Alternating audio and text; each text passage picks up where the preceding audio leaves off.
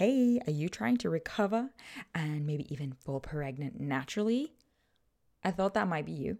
And if so, we have created our best ever yet resource for you. Totally free. This is a masterclass. I've called it my masterclass because I have put everything into this, right? This masterclass is designed for you if you have HA or have had HA and are dealing with suboptimal cycles and you're serious about restoring those babies to full optimization and you want to create the ideal foundation for a pregnancy. This is going to be for you. So, in this masterclass, I'm going to provide you a lot of things, including a lot of case studies, mine, Ashley's, and Mishi's, as well as lots of our past clients and what their challenges were and what they had to do to overcome it. And we cover a really wide variety of types of cases of HA. So, everything from primary amenorrhea and missing periods for years and years to short term amenorrhea and what we did to handle that situation as well, and how long it took these people to go from HA to pregnant with this system, and how long it took them to go from HA to ovulating, of course, with this system. So, lots of information, lots of case studies, lots of stats. We go through why this is not a weight gain plan and how we actually divide you into phases, the three phases of HA, and determine what your starting point is so that you have a good idea of where you need to start with your actual changes and lifestyle and nutrition changes. We even cover questions like HA and people with a normal BMI and recovery for people who have had HA for too long. There's so much in this 60 minute masterclass. Y'all, I'm impressed. And at the end, I'll also be running you through how to get a free HTMA hair tissue mineral analysis through us, which is a part of our process for recovery and preconception clients that we're happily going to give you for free 99 as a massive thank you, of course, for joining the masterclass. So go to the hasociety.com forward slash masterclass or head to our website and you'll find a link for it and find when the next available presentation is going to be. That's thehasociety.com forward slash masterclass. Hey, and welcome to the Hypothalamic Amenorrhea podcast, an adulting advice podcast production.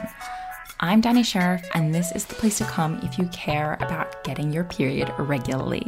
This podcast aims to educate, inform, and keep you motivated on your period and HA recovery track. Let's dive in. And guys, please remember that I am not a doctor and nothing on this show should be taken as medical advice. Always seek the advice of your physician. I'm inviting you to something really special. Like, really, really special. But first, let me ask you something. Are you trying to get your period back and constantly asking yourself the same questions, going back and forth on what you should be doing? wishing you had someone around you who understood what the heck HA even is and what is going on? Are you worried that your partner might explode if you say the word HA again with the acronym? You know what I mean? Then this is absolutely going to be for you. It's the HA Society, a community for women with HA to lean on each other and gain support and knowledge about HA that's going to help them get their period back. There's a message board. It's kind of like a Facebook group board, you know. Weekly community calls where we meet face to face and talk and actually connect on issues around HA. We have events with practitioners and experts for you to ask questions to learn about HA and to learn more about it than you could ever learn from just listening to some podcasts and reading some books. And we also have early access to the HA podcast episodes so you can be ahead of the game. And also, and what makes this even more special is that your group coaches, Ashley Smith and myself, are available to you for questions and support in the DMs along with any of the other members you want to connect with because reality is there's a lot of ladies in there who know just as much as we do. So you get your own coaches for, you know, life. you can come in and DM us anytime you have a question. You could check in every single week or every single day, like however it works for you. As a member of this group, you have all the access you need for your individual needs. So, this group is different because it's not an open group. It opens once per month so that I can welcome you in and get to know you properly. And when you join, you get the opportunity to actually meet and connect with the other HAs and build those real friendships. And most importantly, not feel alone in all of this. So, join the waitlist today, and I will personally invite you to join when the doors open up. So either head to the link in the show notes of this episode or just go to waitlist.thehasociety.com. That's waitlist.thehasociety.com. Or if you would like to read and learn more about the HA Society right now, just head to thehasociety.com. Thehasociety.com. Okay. Yikes, ladies. This is kind of a big topic today. At least I think it is but it's an interesting one. And in fact, when I first shared my HA story, which you can listen to on the podcast, it's like, I don't know, episode one. you can listen to that, or there's a YouTube version of it on YouTube. If you go to youtube.thehasociety.com and you can watch it there, this was one of the very first things that I spoke about that resonated with so many other girls about my story and kind of kicked off this whole HA vigilante journey that I've been on. And it was the fact that I did not think that I fit the bill to be an quote unquote HAer, to be someone who has hypothalamic amenorrhea. I mean, I wasn't super lean. I have felt like I had a totally normal BMI.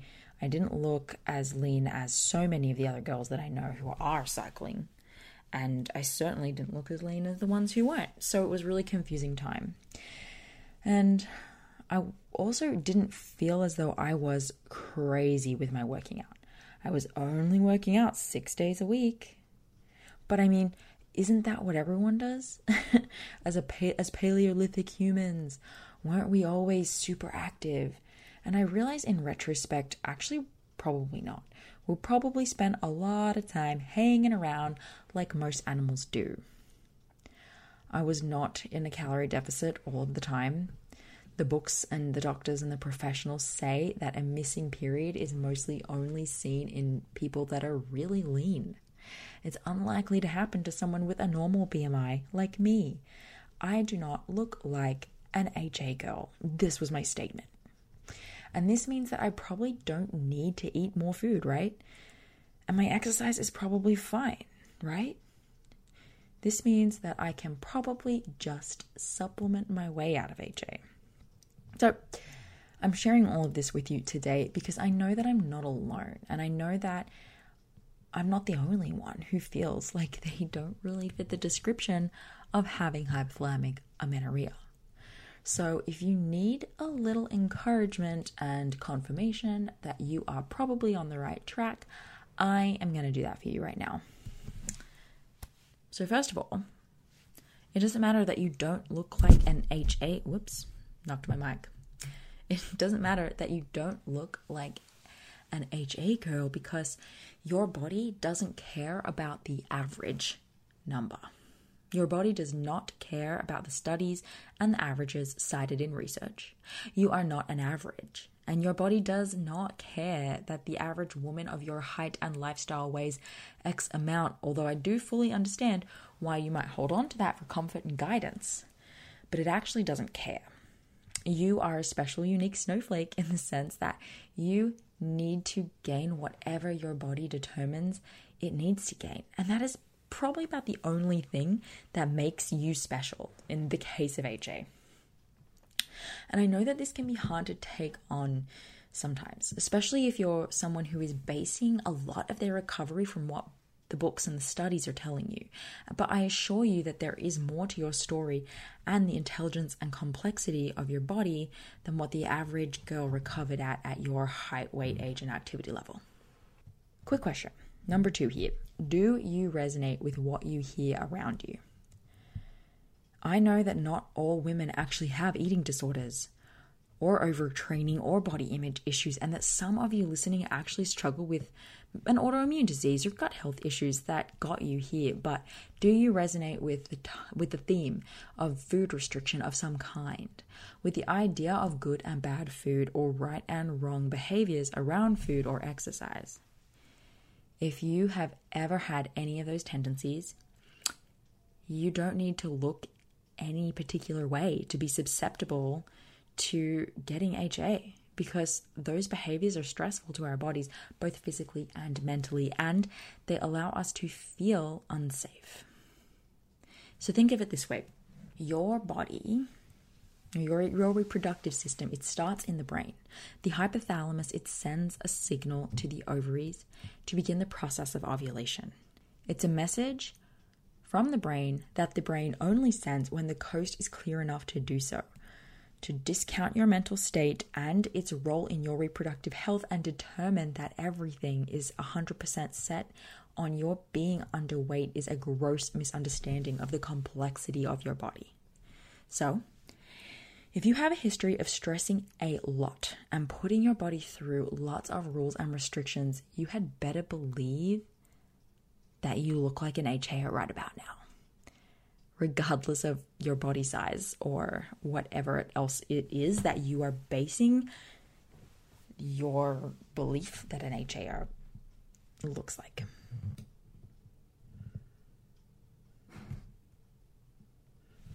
Okay, number three, using myself as an example. I'm gonna go back through my earlier statements about what held me back from feeling like I fit the bill as an HAer and really committing to the work that I needed to do.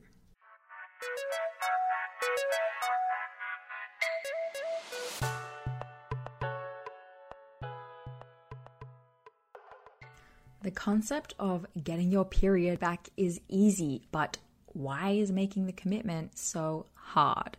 Why does it take so long to get to a point where you're confident enough in the process to go for it? Well, for a lot of reasons. And breaking down those reasons that hold us back is one of my main missions. And that is why I created the seven day HA Recovery Commitment Challenge. It's a completely free challenge that is 100% inside of email. So you can start your seven days today. You don't have to wait for the beginning of this challenge. And each day, I send you a new challenge, complete with action items and mindset shifts to help you work through all of the key issues I see that hold us back from recovery. So, topics inside of the email challenge include understanding why your period is missing, how to build solid, healthy, caloric dense meals to ensure that you're getting the nutrition that you need, how to su- get your support network on board with you, not just letting your friends and family and partner know like what's happening, but actually enrolling them in to help you. Lifestyle factors that could be impacting your ability to recover, and of course, the mindset factors and shifts that you need to make along the way. The goal of this challenge is that after seven days, you'll be feeling knowledgeable, equipped, and inspired to do what you really know that you need to do to get your period back. So, are you ready? Go to 7daychallenge.hapodcast.com or head to the show notes for the link. That's 7daychallenge.hapodcast.com.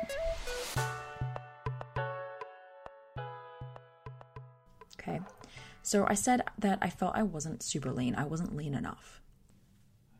I had this weird story in my head, like I had said in the intro, right? You know, humans are designed to be act always active and this is what we're built to do and we frequently underwent um I don't know, fasting and we didn't have a constant supply of food. And you know what? First of all, who actually said that we didn't have access to food. These are actually things that a lot of us think are true, but are not necessarily true. And if this was such a benefit to us, why did we have the need to create agriculture? And why have why has our you know, expected age of living gone up. So it was kind of funny that I really held on to that belief. And additionally, that we were so active. No, every other animal in the animal kingdom actually sleeps a lot and they conserve energy for what they need it for.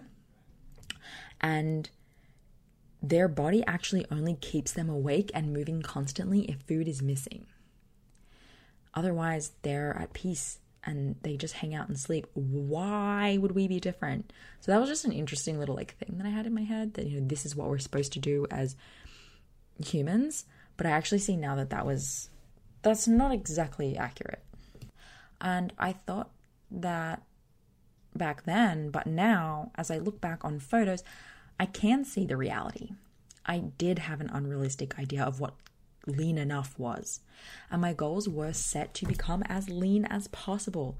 This meant that no amount of lean for me was lean enough. And the bar I had set for what a lean, acceptable body was was just way too high. I also had gotten to that weight really quickly within a year. And that means that a rapid change happened and that a lot of restriction went down in a short period of time. How else can I expect my brain and body to perceive the situation? My other statement, my belief that made me feel like I the diagnosis of HA didn't belong to me was that I was not crazy working out, you know, only once a day every day for 6 days. Um 6 days of working out is a lot, Dani, and I had an active job on my feet in a cafe for seven days a week. Now, why was I working seven days a week, you ask? Because I literally owned that business. I owned that cafe. So, talk about stress on the mind and body. What in the world? I thought I could get away with working seven days a week, training six days, and eating low calories. To think that I could get away with that is absolutely beyond comprehension for me now. But somehow I did that. And I was like, I'm not an HAer. I don't have that. and, you know, my other reasoning was I wasn't in a calorie deficit all the time. And as I just said, I was putting my body through a lot. So I probably was in a de- in a decent deficit, but mainly I felt that I wasn't in a calorie deficit because every weekend or two I would totally binge out. I was so so hungry. I would eat all of the chips and the guac in my cafe. Legit. Like, I would close up shop. I would be dying. I'd be so hungry. And I would just go into the, the kitchen fridge and eat all of the guacamole and chips. Or I would go alone to a restaurant and order something huge. There's nothing wrong with that, but I would order enough to make myself sick. And I might stop at the store on the way home maybe even from that very binge session, and buy a family size block of chocolate and eat the whole thing in one sitting in my bedroom. Yeah, and those are not things I do anymore. And I didn't actually have to work a whole lot to break those habits, even though I thought there was no way I could ever be different. So, if you if you're doing anything even remotely like that and you have the story in your head that this is how I just always will be, I can actually tell you that that's not the case and that that is another sign that you have HA. And each time I would break myself out of my diet and binge, I felt like I was starting from scratch on my diet again. Like I was never really in a deficit and I was losing weight slower now because I was breaking the overall deficit for the week. But the reality is that I was constantly in a deficit and breaking out of it for like one day a week due to starvation. I was my body was forcing me out of it because food was at my disposal. I was so obsessed with my overall deficit, you know, being in a weekly, monthly deficit, because that's the science of losing weight, that I was totally ignoring the constant micro deficits I was in on a day to day basis. Apparently, one day every week or two in a surplus is supposed to make all of the hunger I dealt with for the rest of the week just go away. Just to, it made sense at the time, and it I can see now that it did not.